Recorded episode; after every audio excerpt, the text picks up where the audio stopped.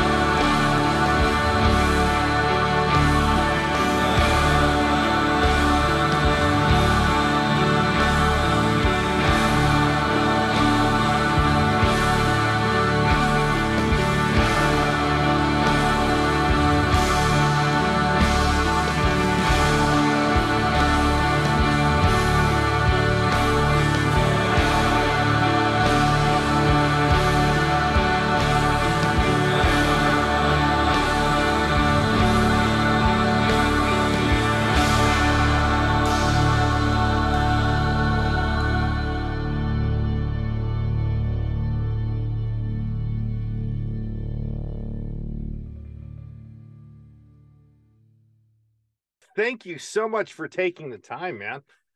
Um, Sure. so uh, I I'll just let you know you I I'm rather envied. There's this magazine I write for that are they're all huge fans, and uh, I I consider myself uh, you know quite lucky to be able to have this conversation. So let's just uh, let's dive in. Is, is this a podcast? Is, Yeah, is this going to be a podcast? yeah, I have a podcast episode. Yes, yeah, that's what this is going. to Oh, I see. Yeah. And where do you live in Utah? I'm in Salt Lake actually. Um, just uh, yeah, I I've seen you at Urban Lounge quite a few times. So. Oh. I love Utah. Uh, what is it about Utah that the, the, the everyone says the mountains, right? Uh, what is it? What what do you love about Utah?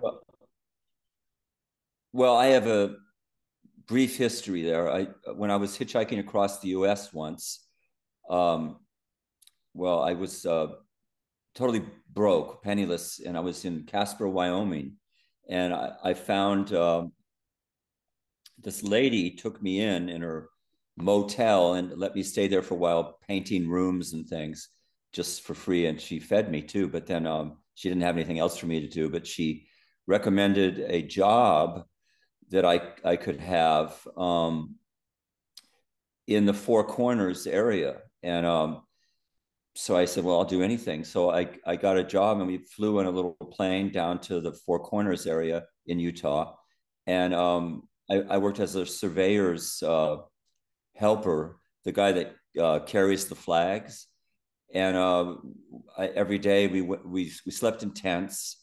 And uh, every day uh, the helicopter would pick us up and take us out into the most majestic kind of beautiful landscapes you can imagine and drop us off and we would walk for 12 hours and um, i would you know the guy would signal to me and i would uh, plant uh, flags and stakes wherever he signaled me to go and we would just move on and we walk through incredible valleys where uh, with Anasazi ruins and uh, just just the most most beautiful um, areas on earth.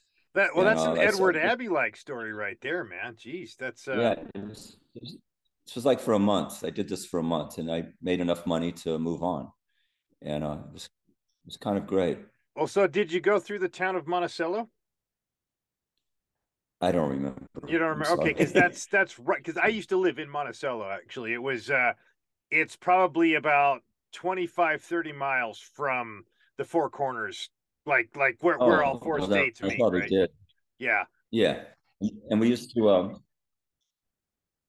we used to drive, uh, you know, on a dirt roads and uh, potted dirt roads every afternoon and uh, jump in the lake. Uh, what is that lake? Is is it Powell? Is that Lake Powell down there? Oh, there? Lake Powell. Yeah, that's down on the south Yeah. uh, western side. Yeah, yeah. Okay.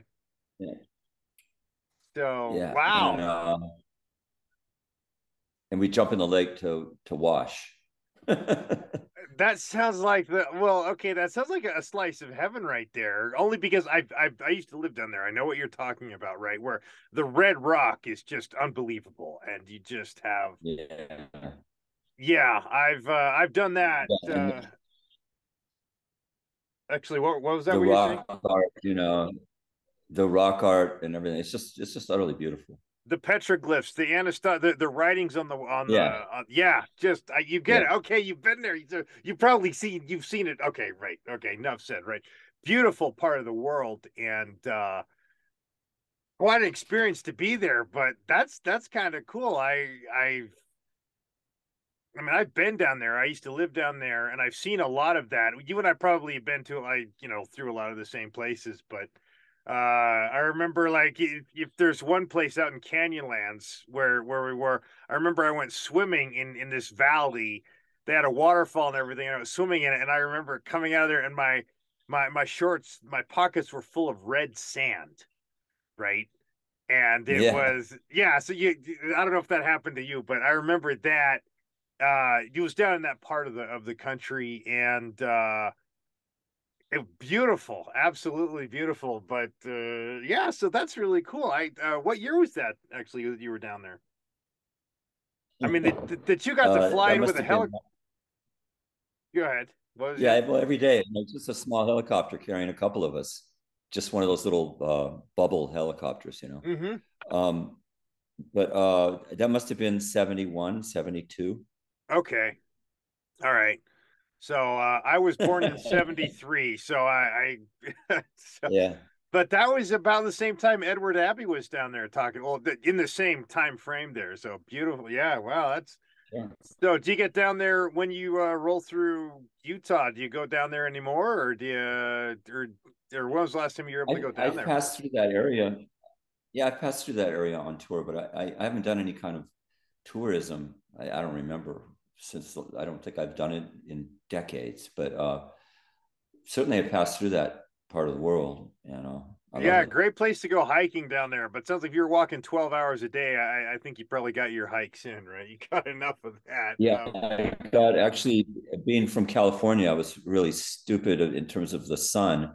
I uh-huh. thought, well, I'll just take my shirt off. And so I was walking without my shirt and I got horrible, like second degree burns Oh, on yeah. my shoulder.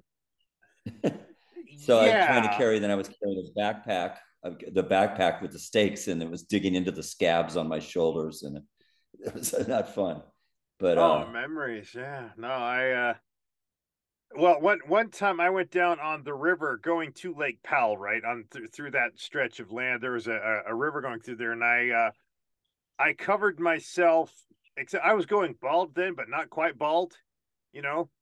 And uh, I didn't cover the tops of my feet, and I was wearing sandals like Tevas, and I didn't do the top of my head. Oh, yeah. obviously, didn't think of that.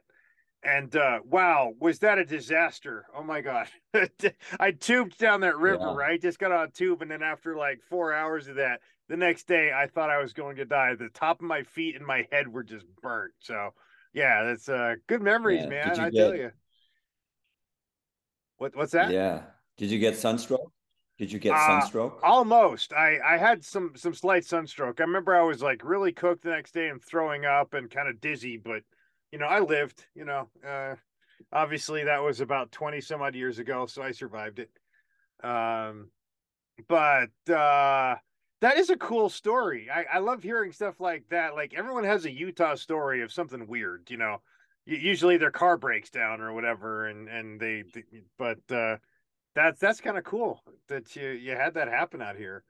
Um, what about the Salt Yeah. Lake area? Because I know you you play Urban Lounge, which is probably it, I mean, in my experience, it has some of the best acoustics of almost any venue I've been in. And I know you guys do like to play there, but uh, uh, does actually the last time I saw you was there at Urban Lounge a few years ago. So, um, but what what do you like? uh, Do you like that part of Utah as well, uh, up in the Salt Lake area, or you? in the mountains around there? Um, Yeah, Yeah, it's it's nice. I mean, I haven't had a chance to, to really experience it except driving through, you know. Mm-hmm. So you always play that that urban lounge. You guys sound amazing there. I have to say, I've I've seen you uh, there and in Boston, and uh, your, your Boston shows were also fabulous. But uh, the the the urban lounge always sounded really great when you played there the last two times. So, um, but uh, yeah, I, did- let's let's talk about the new record if you're all right doing that. Um, uh when your publicist and i love that guy so i had i had reached out to him i had actually been introduced to him because i said does anybody know who the the publicist for swans is? And they put me in touch with your publicist and that was two years ago. He's gotten me some great people over the years but finally i'm having the, the conversation with you. Um and he said you know like yeah let, let, let me let, let me give you the the new record I have to say, for a fan of 30 years, 30 plus years, right? Like 89 was when I got into you. uh, So 30 plus years. Um, the beggar is your finest work. I I Oh, honestly wow. can say I feel like that was the album you were born to make. And that's going up against, I mean, I, I love your other work.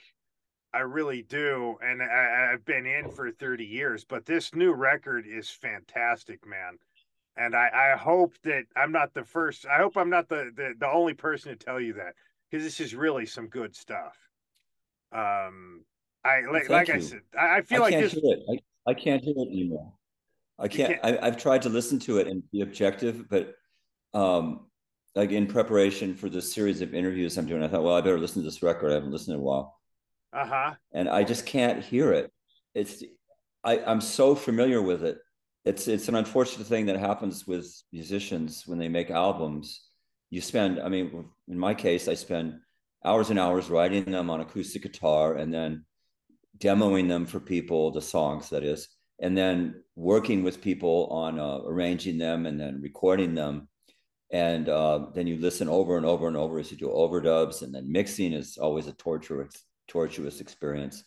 And um, by the time one is finished with it, it it just like ones and zeros. Sure. well, okay. So let, let me just point. Let, let, let me let me just comment on that. Then you're you're you kind of let me leap to a question, a, a few questions ahead here. I remember watching a documentary of you, and there was a clip. It's up on YouTube, right? There was a clip of you, and then you had crates of your printed vinyl that had arrived at your house, and you were there signing it, right? Uh, and you were like, "I hope anyone who thinks of getting into the music business sees this." and that they know that there's this unglamorous side of it, right? And there you were signing all the records, right? And uh, I, I, guess that yeah, like you just said, there are certain parts of being a musician that are incredibly tedious, and I guess, hey, that would be one of them, right? Would be the the how you got to do another take and do another take and mix it and do another take and all that. Um, along with signing how many pieces of vinyl before you send them out to fans, right? Um, yeah. Well, I just signed thousands. I just signed thousands of posters, and um, the only thing that keeps me sane is thinking, well, Bette Davis did it. okay. Because they used to sign, you know, like their their publicity photos, right? And I think of all these icons. That's just it's just part of the deal. You just got to do stuff like that. It's just how it is. Well, I no, but I remember being backstage and seeing the guy sit there and sign every poster that was going to be sold that night, right? Because hey, you know, a signed poster gets you a couple bucks more every every one that sells, right? So sure, but yeah, you you you did that, and I I saw that in the juxtaposition of at the same time you were uh in the same documentary clip you were with the band prepping to go on stage and you were saying, huh, you know, they said you're advised to wear earplugs. Oh, butt plugs, you know, and you guys were all laughing. I was like, you know, you were showing just a, a humor side to it all. And what I, I got a kick out of that was because your fans are always taking you so serious because, you know, the music and how intense it is. But I, I did get a, a, chuckle out of that. I was like, Gira's got a good sense of humor. You know, Gira doesn't he doesn't take himself as seriously as the fans do. But uh, I I I just enjoyed watching that clip about you. It it showed a little more of a of a of a human funny side of you that you know like like people need to see, I guess. But like you said, you just signed thousands of them. Like, gosh, I can't. Uh, what did it take you half a day to do that, or? Oh, it took me uh, a, a week. Oh, geez. Uh, I, I figured this this process was um, 24 hours of work. Okay. So I, I split it up, but wow, 24 hours of, of signing my name. uh, I I can't even imagine doing that. You know, um, it's well, you know, I, I mean, I, I started this last time. I, I was truly losing my mind. What there is left of it, and um, and I, uh, I just I started putting on videos, you know, just randomly, like uh, uh King Crimson or David Bowie, or just you know, putting on like YouTube videos and just kind of half watching them as I went. It. It's the only thing that made me get through it. Oh, okay.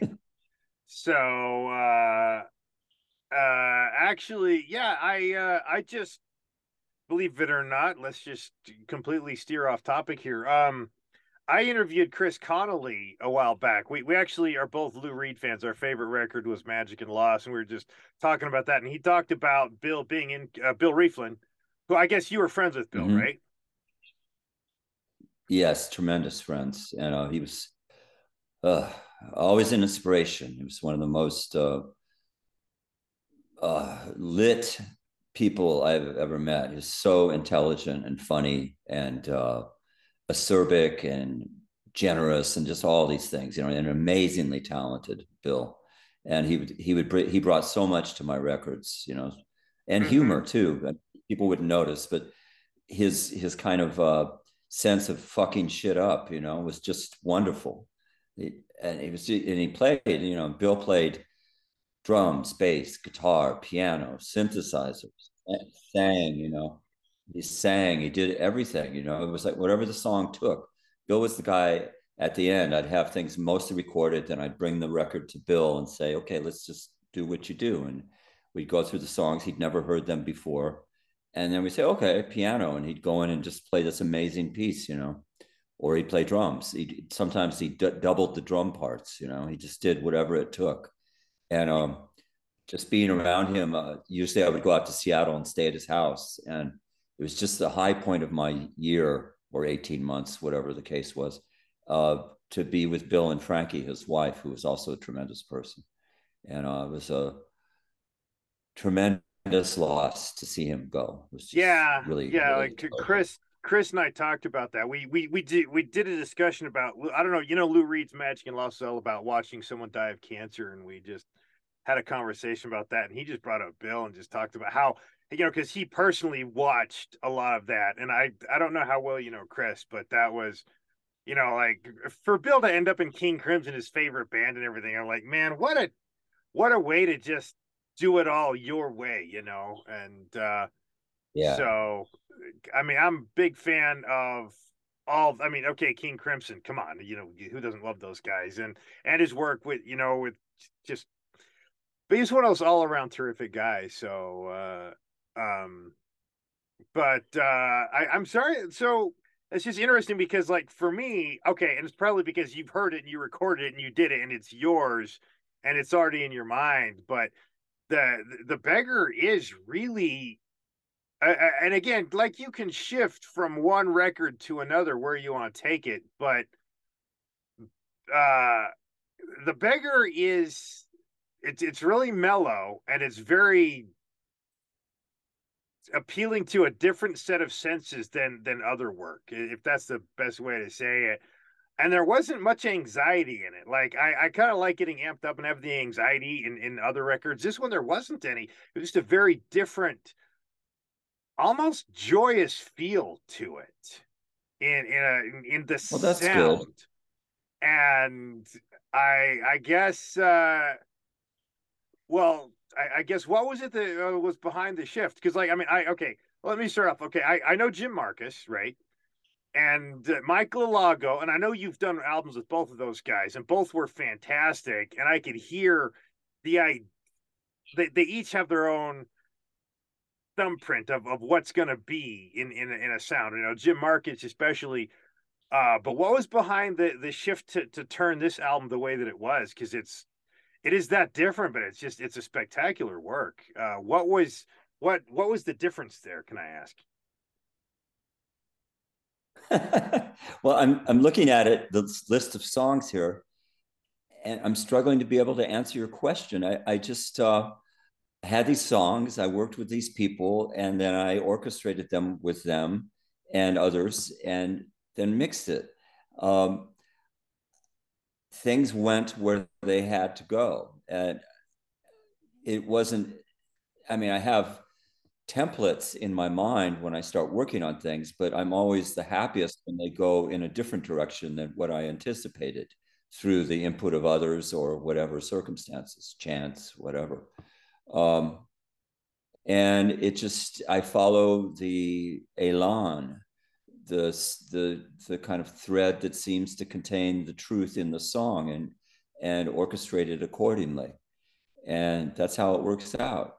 Uh, I'm glad that you found that it's uh, has joy in it because it certainly feels that way to me when I make it. Oh Uh, yeah, as I said right yeah. now. As I said right now, it's kind of hard for me to experience that listening to it, but I, I hope that that transmits, and I'm glad to hear you say that. Well, so this one, again, like I said, I've seen you guys several times over the last 30 years, but this is the one album that I kind of think, okay, I got to hear this one live. You know, even all 11 songs, right? I'm sorry if I'm giving the giving the the the, the message away here. Um, but you have the one that was like 40 some odd minutes long on disc two. Uh, but Yeah. just the the whole thing was and and again, maybe it's just because I've been listening to like a couple weeks ago, literally in the in the last like three weeks, I saw the residents on a on a on a Monday night, and I saw Godspeed You Black Emperor on a Wednesday, right? So seeing two of those guys in the same week, and I've just been really into the different sound of what I, you know, just just just enjoying this type of music a lot lately. And so when when your publicist dropped this in my lap and I just push play, it, it actually it went into shuffle. On I, I loaded it onto my phone and went into shuffle. So I didn't listen to it chronologically. And and it just was magic. Um so so the, so when you're saying you just had your template and you said, okay, here's the ideas, fellas, and then you took it where the songs felt like they needed to go with everybody else, right? That's is, is that what I understand? That that like everybody else kind of said, well, Well, yeah, I mean, people people get the songs beforehand. I send them the demo, which is just me with acoustic guitar and voice, and then I arrive in the city where we're going to rehearse for the album. We rehearsed for a month before we went in the studio, like uh, eight hours a day, ten hours a day, and um, we start playing it, and it's a push pull kind of thing. Uh, I sometimes it just happens, but other times, you know, I have to not correct, but guide people in a different direction, and then they take it somewhere new. Um, and then I have to think about how what everybody's doing, how one person's sound affects another person's sound, and adjust things that way. And I always, I always look for the ecstasy in the thing. Uh, that's you know, I, I'm a child of LSD, so I always look for a, I always look for the way how the sound is going to completely subsume you, and uh, hopefully I find it. well, I'll- all right then. Then I'll pick on the song "Ebbing." Let, let's start with that because that was the that wasn't the first one, but that was the the one that I actually was able to sit down and take notes on. I was walking my dog when I started playing the record, but "Ebbing" was when I was like, let me sit down and take notes. Um, that one started out with you know kind of like the all the the, the build up of your previous work, but then it moved into this great folk like feel almost like the the the the, the 60s pre-hippie happy folk stuff like the seekers almost if you remember them right the you know and and then it like Name a song. uh the hey What's the- there what's Georgy Seekers song? girl if you ever heard the seekers hey there Oh, yeah. Right right okay so Uh, it- yeah, it- beautiful. That's unapproachable. That stuff is so good. That's beautiful. well it, it started to feel that way and then I it, it it's it felt like that and then it was almost like if Leonard Cohen was doing the Swans. It's hard to describe, right? But it was so moving like that, right? Like Ebbing just was the first well, it wasn't the first one but Ebbing was the first one I was able to sit down and go, okay, I can't be walking the dog to do this. I have to just sit down and and let this one uh move and and it was so it, it was a very moving piece and I thought this is unlike the other stuff. Why, like this? It just it really blew my mind. It, it took me in a different direction that I honestly was not expecting in listening to a Swans record, and it was just it was wonderful. So Ebbing was, the first win on this record. Just how it came across chronologically. Okay, I, I hope that that comes. I hope that I made sense in saying that. Um, but uh, could you tell me a little bit about that song? Actually, just I, I can't believe I'm even getting to ask you these questions. Yeah, talk about Ebbing if you would. You're like, I don't know. I I haven't don't know what listened to to, it in a while. I haven't listened to the album in a while, Uh, right? Um, I, I don't know what to say about it. I, I, I you mean the words? I, I don't really like talking about the meaning of the words, but um, uh, it, vocally, it was. Uh, you know, I used to sing it in a much mopier kind of way, and Mhm. unfortunately, through rehearsal, that wasn't working, and then I started strumming the guitar with a pick and doing that kind of swinging um, feel with the with the strumming and and then uh, they used to have drums and uh, keyboards and everything on them. I just got rid of those and had a lot of background vocals singing along with me, and it felt much more natural. And then, uh, of course, the the long outro uh, was kind of pre-planned, but it came together with the uh, influence of these musicians very wonderfully. Uh, you had mentioned the chimes or something on, on yeah, this, yeah. on I'll, I'll? I'll get to that in just a second. Yeah, but if you want to Um, comment on that here, please do. Sure. Well, I mean, there's there's I don't know, there's how many tracks of guitar there are on this, and there's probably 20 tracks of female vocals singing along with the guitars uh to add overtones and um there's pianos and there's some uh, uh orchestral bells and i don't know it's just uh it's just I, I just want to be transported by the sound and so i try to accomplish that however i can Oh yeah, well that was that one was was one of those that, that did that. Uh the other was uh Michael is done. And the, the so the guitar line was was really great because that started with the the the like a western sounding soundtrack. I the only way to describe it, it sounded like oh okay, kicking up a western. This is great. But then the, the way that it ended, yes, like the chimes and the bells, it it was this melodic ascension up to heaven almost. Eh, like I, it, it, in a strange way, it sounded like something you would hear in an Anglican church with the choir on full throttle. It it it, it gave me oh, that that's nice it gave me that feeling of oh wow i'm here climbing up this sonic you know experience going to heaven. That was what it felt like. And that's great. I'm, I'm glad that you're able to experience music that way. Well i love That's church really music. I, I i'm not a religious person anymore but i still love church music. So that probably might be why i like Sure. so much of this record as well because okay i'm in utah. There's the mormon tabernacle choir and you did- enough said right? But um but uh yeah michael is done. Uh just one, one more comment on that because i guess you won't want to talk much about the lyrics or the meaning but the, the the backing female vocalist on that i don't have the personnel list here of who was on there. Who was that singing on that song with you that's my wife jennifer. Okay. All right. All right. Because yeah I, I didn't get any of the names of anybody who performed on this record. So um oh you should have been sent the credit. You should have been sent the credits. I, That's I just bad. got the record itself. I just got the the download of the files. So um yeah. You should yeah you should have got the credit the lyrics. But, Well, so um, okay, that was your oh, wife well. Jennifer. But that reminded me of. Do you remember when Leonard Cohen put out his album called Ten New Songs in about 2003, I think, uh, 2004? It No. reminded me of that, where you just where you were singing, and she was singing right along with you, every note. is that that's the one is that jennifer Warnes singing with him Uh oh, I don't remember on that record. It wasn't. uh probably probably jennifer Warnes yeah Yeah, so it just it reminded me of that record, and it just felt like I felt so many familiar elements with it in just all of that, you know.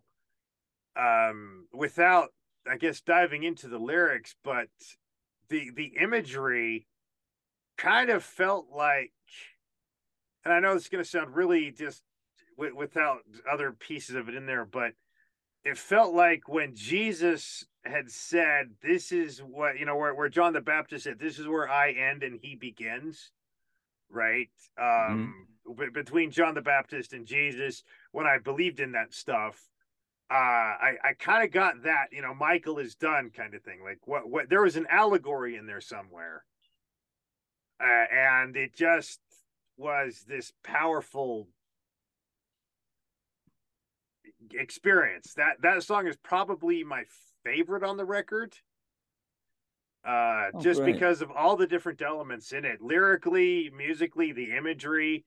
Um like you said a, a moment ago you, you you wrote your songs with a kind of a, a moping type vocal which clearly wasn't in these. This was a very joyous feeling record. Um uh, did you talk That's- a little bit about that song or Because that that is just the, well, the I big mean, winner I mean, right. I, I, I can tell you that I can tell you that it started out. I wasn't going to do it because I I I thought it wasn't. It just didn't make sense because it was called Julie is done.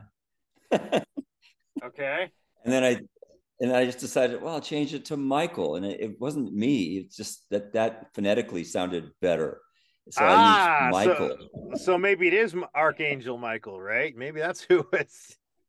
So maybe Yeah, I was onto suppose so, something there. just- and then, of course, you know, it has this implication that it's about me, but it's not. Oh wow. um, okay. You know, uh, you know, I I'm in all the songs, of course, but I studiously try to excise any autobiographical elements, uh, at least in any obvious way, because I the song has to be something that stands on its own. It's not about some some guy singing to you. It's it's a song that exists on its own. Um, so anyway, that's what I have to say about those words. Well, I, I am having the best time just being able to ask you these questions, by the way. I hope I don't sound like a total crazy fanboy, but this is this is great for me.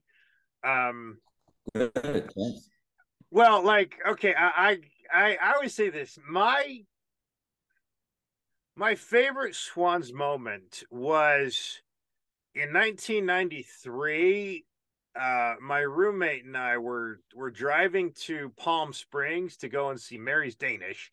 I don't know if you know those guys. They're kind of a blues funk rock band. We were driving down to see them and we are driving in southern Utah down by Lake Powell, where exactly where you were, right? And we were we Yeah. were listening to uh it was sweltering heat. I didn't have AC in my car and it was uh, in July or August of 2000 and uh, sorry 93 and we are listening to Bauhaus Wow. we're we are listening to Neubauten Swans and Christian Death and we're going to go see a blues rock band you know it, it didn't matter it, it was just fun and just the heat and I it just that was the perfect moment of like this is you know but that was again 93 and what you guys were giving us back then and then I remember because the dry heat was, was what I, I related to. And uh, I remember when I was out uh, on at the Navy and I was in southern tip of Maryland down at uh,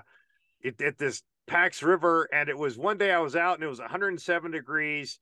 I was like, let me turn swans on, and it was too humid. I was like, no, this doesn't cut it. I need the dry heat. You know, it just it was a strange. It, it, I, I can't really explain, but that was what it. Re, I I needed the dry heat in that experience. You know, it was just a. Well, that's good. it, it was yeah, it was just like no, it, this doesn't work. It's it's it's too humid. It doesn't do this for me, right? Um, so uh, let's see the the the new song. Okay, one of the new songs. Uh, no more of this. Okay, that was a great song as well.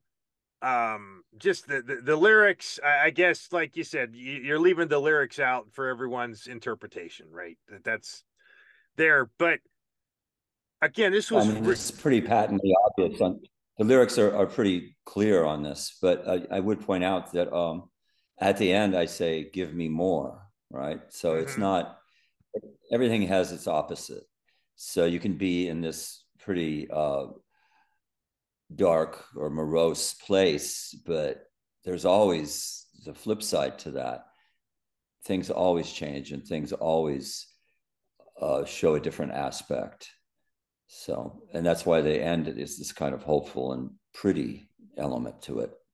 Well, at the same time, though, the song itself had this dreamy Hawaiian dreamscape sound to it, right? Like, I, it, that's the Yeah, I way. so. Yeah, and I was like, oh wow, that's really neat. That's really pretty. That's really like soothing.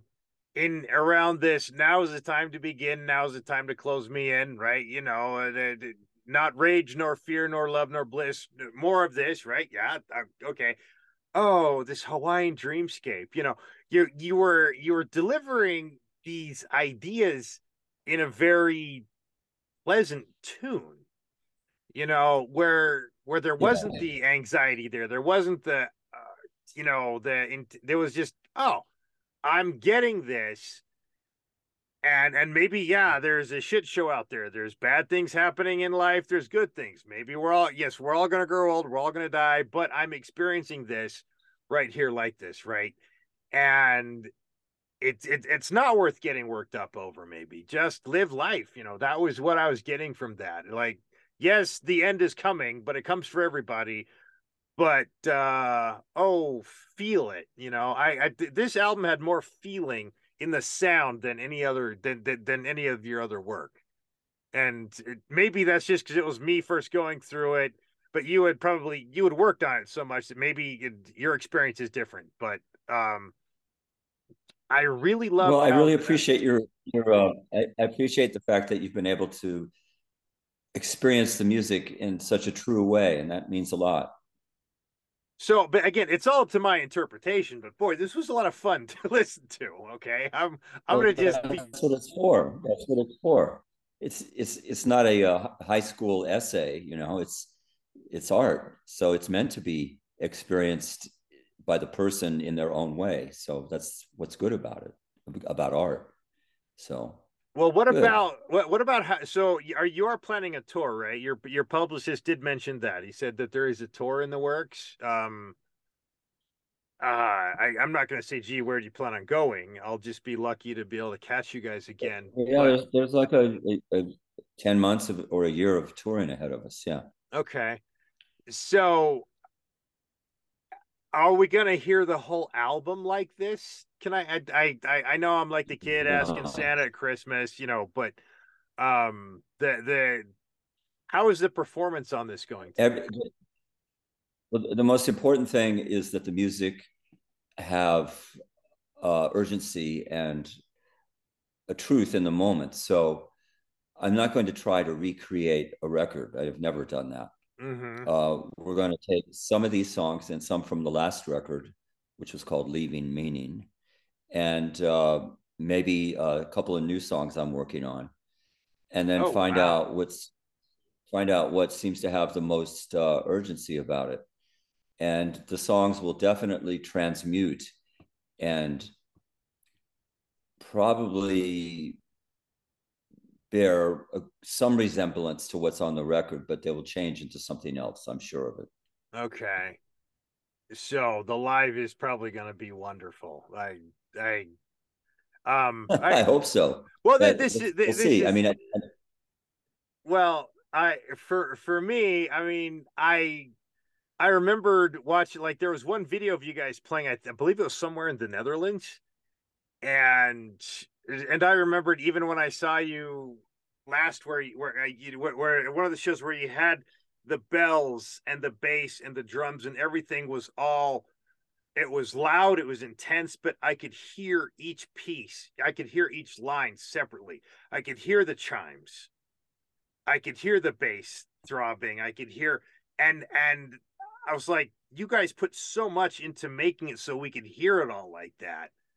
And it was so intense. And I just remembered at the end of it just feeling like, ah, you know, it's just such a in a strange way, a soothing experience as as loud as and, and as intense as it was.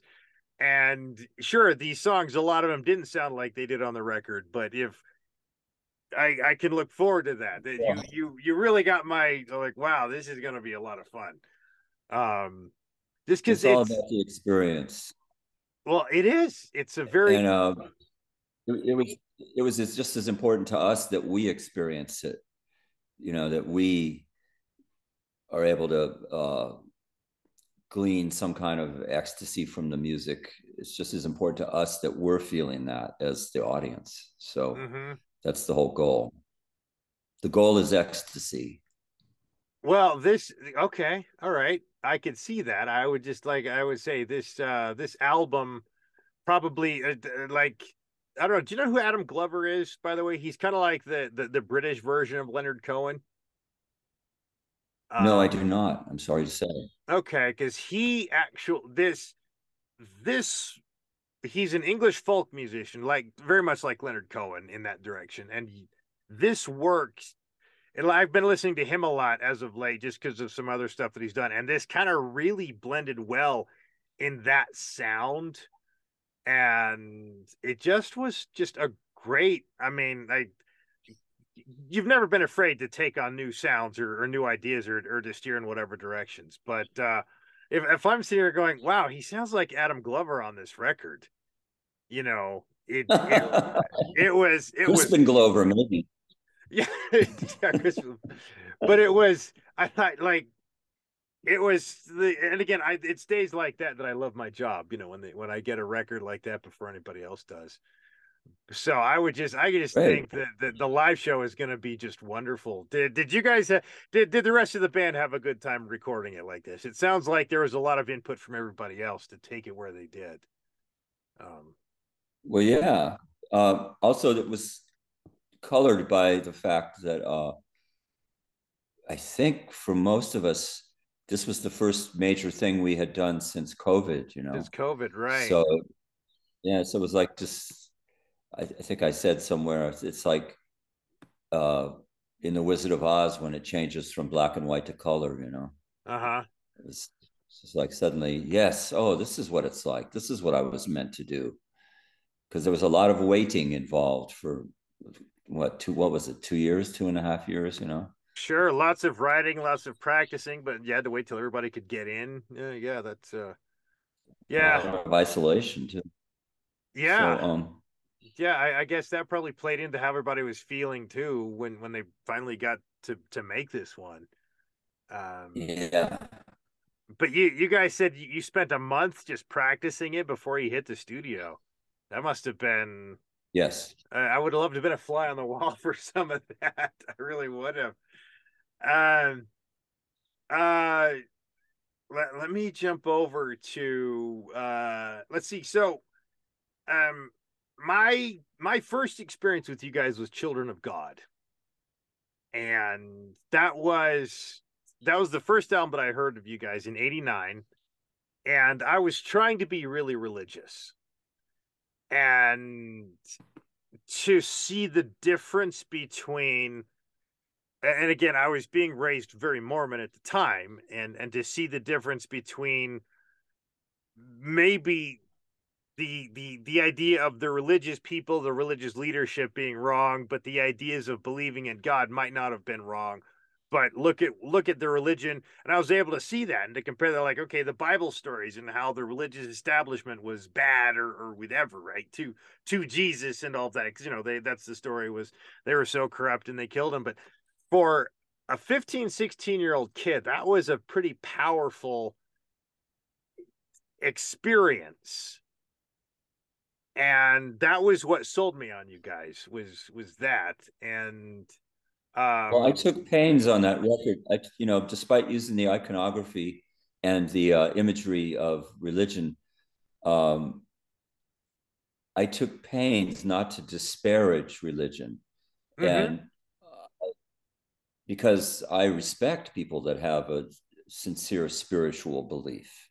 Um, of course, as you mentioned, uh, most people, when they uh, get a belief system, not most people, but many people, when they get a belief system, they it's like wearing uh, blinkers and they don't see the world for what it is because the veil in front of their eyes is dogma, you know. Uh, and then they try and impose that on the rest of the world, and that's where oppression and all those kind of things come in. But the the spiritual or religious instinct is wonderful and beautiful, and I respect that tremendously. Yeah, well, see, that was my experience as a kid. I was like, "Oh, he gets it. He's he's, he's pointing this out about you can be spiritual. This is okay to consider yourself a children of you know children of God, whatever, right? That all those ideas were fine, but the religious establishment, their corruption there, the the whole, you know, and I saw that, I was like, yeah, that's what he's saying. Well, this is really cool, you know. And to a to a kid who's developing his religious eh, experience, right that was that was pretty mm-hmm. powerful and that was i i i have to say it, was it was a neat thing to go through that and it was that was a great tool to help me maintain i could still be me and understand and still consider myself mormon in the midst of all this stuff going on around me and so that so like I, I would just like to say thank you for that. I'm not Mormon anymore. I don't practice or, or whatever, but but I, I held on to that and it did mean a lot to me at that time in life. And I, I I just wanted to say thank you for that. You betcha. So I, I I know you probably I don't know if you've had anybody else say that to you, but that was um that was it that was something important for me at that time, you know. Um so uh I was talking new new on the new record here. Um Uh, Jeremy, I, I think we've run out of time actually. oh and okay. um, I have a young child. I have a young child in the house. I have to go wake up from his nap. So Oh okay. I, Um if I could just ask you a really quick uh uh one one more question and we'll close out if that works. Um yeah. uh Los Angeles, City of Death.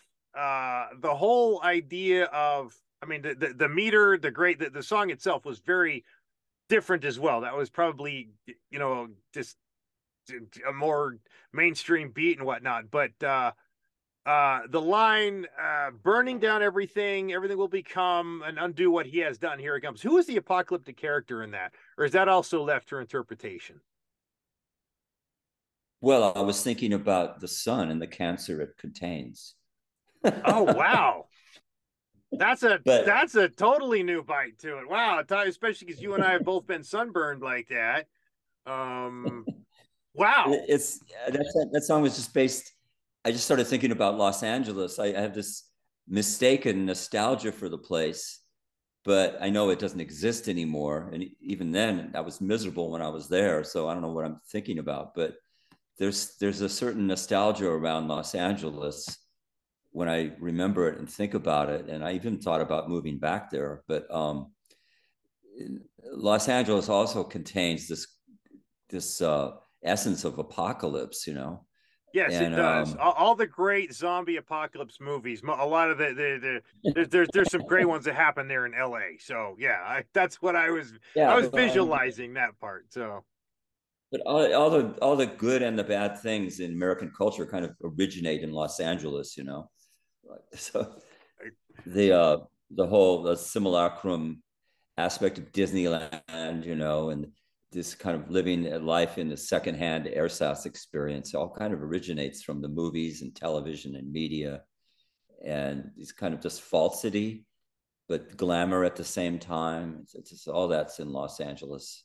And also the envi- environmental apocalypse is very much there. It's just uh it's kind of a ripe for interpretation uh i think about the movie day of the locust and the book day of the locust did you ever read that or see that movie I have not, no, but there was a there there was a zombie movie that actually talked very much like what you described in the song. It was a low budget, totally off the grid zombie, which I loved, right? So I'm just kind of laughing at that along with what you're saying. I'm like, oh man, he gets it. So okay. Anyway, go on. What were you saying about Day of the Locust? Oh that's okay it's just we're seeing it's just we're seeing Okay. but um, i gotta go hey, Michael, thank you. So what what song do you want me to play us out with? I'm going to give you that. T- tell me what song on the new record, or can I just grab one and play it out? Play us out with that. well uh, how much time do you have 'Cause some of them Uh, are quite long Uh, yeah, so I, I I can I can stick on probably anything that's about seven minutes, five to six minutes. So tell me that, and I'll play us out with it. there- well there's very few that are that short Um, uh, so i guess you, could play why don't you play michael is done okay, I'll play us out with Michael is done, and to everybody, that is not about Michael Gira. It just happened to be a name he found convenient to stick in there. So, Michael, this has been a complete honor. I hope to see you on the road on this tour. Thank you so much, and I, I wish you all the best with this, man. Really, I, thank you for your time. Thank you jeremy i very much appreciate it and good luck to you Thank you. You have a good day, man. We'll see you on the road. All right. Have a good one. Okay. thanks bye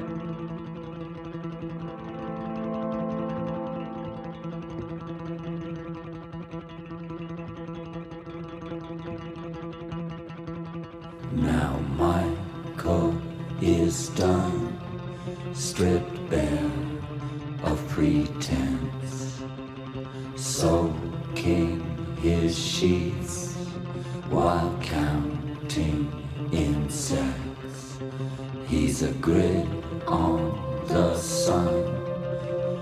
the hate.